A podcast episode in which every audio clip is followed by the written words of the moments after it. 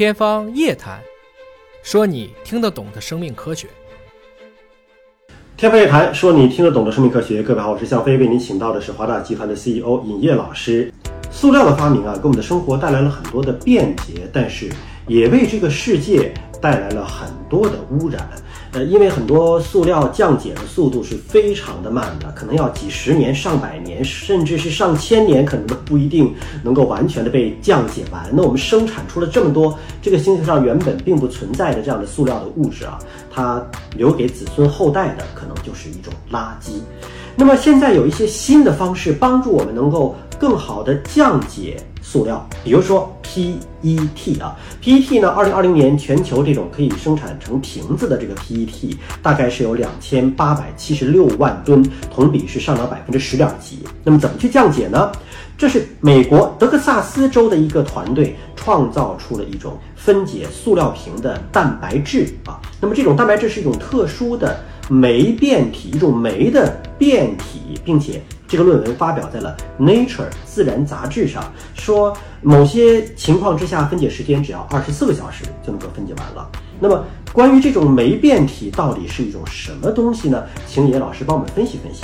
具体来讲呢，我们知道现在全球这个塑料用的太多了，基本上十九世纪以来，全世界的化工产业合成了应该超过两千万种的化学物质。这其中绝大部分是属于我们讨论的从石油来源的这样的一些化工原料、高分子聚合材料，非常多的比例都是塑料。塑料其实是一个大的概念了。我们其实大家这个一次性的这个快餐盒呀，包括我们用的饮料瓶啊，你把这个底儿翻过来看一看啊，有一些是有循环标志的，这里面也有一些不同的，像这种，比如说 PE 啊、PET 啊，这个念起来都很长啊。我们一直都很想能够把这些塑料降解掉。我们以前的方法，你比如说烧了它，那它可能会产生这个更多的这样的一些污染。也有说把它深埋，那深埋了以后，如果你不能降解，那可能来一次地震，或者是来一次海啸，它可能还是会有一天重见天日的。最好的方式呢，因为它们本身就是来自于这些石化材料，我们能不能把这种长的碳链啊给它降解掉？我就想到了应该用微生物。那这些微生物不是自己上的，它们会产生一些酶类。那这些天然的酶，有一部分是能够降解这些塑料的，当然它们的效率呢可能不足够高。所以如果我能够对这些天然的本底酶进行一些基因改造，那么这种改造的酶就叫做酶变体。换言之，这也有点像我们现在比如说。想去做这个新冠抗原的检测，我们想筛出一个更好的抗原，又或者我们想去做疫苗，想筛出更好的抗体，我们其实用的都是类似于这样的一些变体的技术，只是在不同领域叫的不一样，有些叫突变体库啊等等。那么这次所讨论的这样的一种酶变体，是一种天然的可以去催化降解 PET 塑料的这样的一些我们叫酶变体酶。应该来说呢。如果这个能走通，那么未来我们能看到，对于很多这种降解条件比较难啊，对温度啊、pH 值啊，可能都会有影响的这样的一个方式，可以营造出更多的这种酶类，来帮助人类去降解这些塑料产品。为了突破这样的一些限制呢，我们在过去啊，大家就是大量的做实验，可能你的实验室做一万板，我的实验室做十万板，但现在因为整个的这个超级计算、机器学习的能力大幅度增加了。研究人员可以借助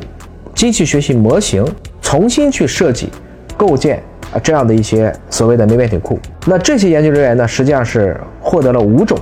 高效的酶变体，发现他们可以在不同的环境条件下更快的去降解塑料。所以团队呢管这样的一个酶叫做 fast，也就是快，啊翻译过来就叫做快速 PT 的降解酶。它的功能活性、稳定性，包括耐受性，相比于我们叫野生型，野生型就是说它可能也能降解，但是效率比较慢，它会更加的出色。那么在实际测试当中呢，它这个性能指标是非常好的。一周以内，来自于五十一种不同热成型的产品，都是没有经过之前的预处理，这样的消费的 PT 产品都几乎完全被降解了。在某些实验当中呢，塑料甚至在不到二十四小时之内就已经完全降解了。除了降解速度快，他们还发现啊，它这个酶啊，能够在低于五十摄氏度的温度下去发挥作用啊，这就意味着五十度这个温度其实已经不错了，它的这个应用的范围可以更加的广泛。另外，研究员也发现了，通过它这种快速的酶变体的解体之后的这个单体回收以后，还能够再通过化学方法进行重新组装。也就是说呢，这就变成了最后一个循环了。实际上是得到了一个可以在闭环水平上来完成的一个分子回收和再利用 PET 的一个途径。啊，我觉得这个对于环保行业、化工行业都是个大利好。它证明了在工业规模上，通过这种酶变体来降解塑料并完成回收，这是可行的。这种酶变体的出现，是不是意味着这种塑料垃圾的分解将会更加的便捷呢？是的，研究人员呢已经为这个技术啊提交了对应的专利申请。下来就是要扩大这个生产规模，降低成本。来为我们的工业用途、环境用做好准备。我们最其实想用的就是我们的这个垃圾的填埋场，包括还有一些这个你能产生一些废物比较高的这些行业当中。如果我们可以进一步的提升这个酶的耐受性，比如说它如果可以在更低温或者是更高温下高效作业，那么我们能看到它在一些环境修复甚至海洋修复当中都可能会有自己的用武之地。在法国呢，其实已经有一家以这个煤。啊，PET 回收为核心技术的公司了。那这个公司呢，其实也就是通过这样的一些煤变体来进行，包括 PET 塑料在内的这些啊化工的产物进行回收、解聚、存化、再聚合，让这些塑料啊可以去循环利用了。所以去年六月呢，我们当时看到过一个新闻啊，这个公司呢和一大批的这个包括食品公司、化妆品公司共同宣布，那么利用。他们的这样的一种回收的，应该说一个闭环技术，已经成功的生产出了这个地球上第一个以废弃塑料为原料的食品级的 PT 的塑料瓶。这个技术肯定是个好技术，帮我们清除垃圾啊。但是这个技术能够迅速的普及吗？是不是要想普及，这成本还得大幅度下降才行呢？我想以后处理垃圾的成本会越来越高，因为我们现在碳中和就要求我们以后对于这个碳权，实际上。如果大家都不去在意它，那它的这个，啊，以后你想实现低碳，你想去降解垃圾，它的成本也会越来越高。所以，一方面这个煤是可以不断的降低成本，而另一方面跟环保的成本相比，它会变得越来越适宜。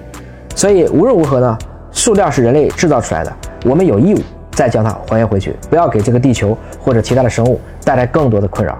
我们期待着新技术的发明能够还给这个星球更多的是自然的环境，少一些人工的污染和垃圾。感谢你关注今天的节目，下次节目时间我们再会。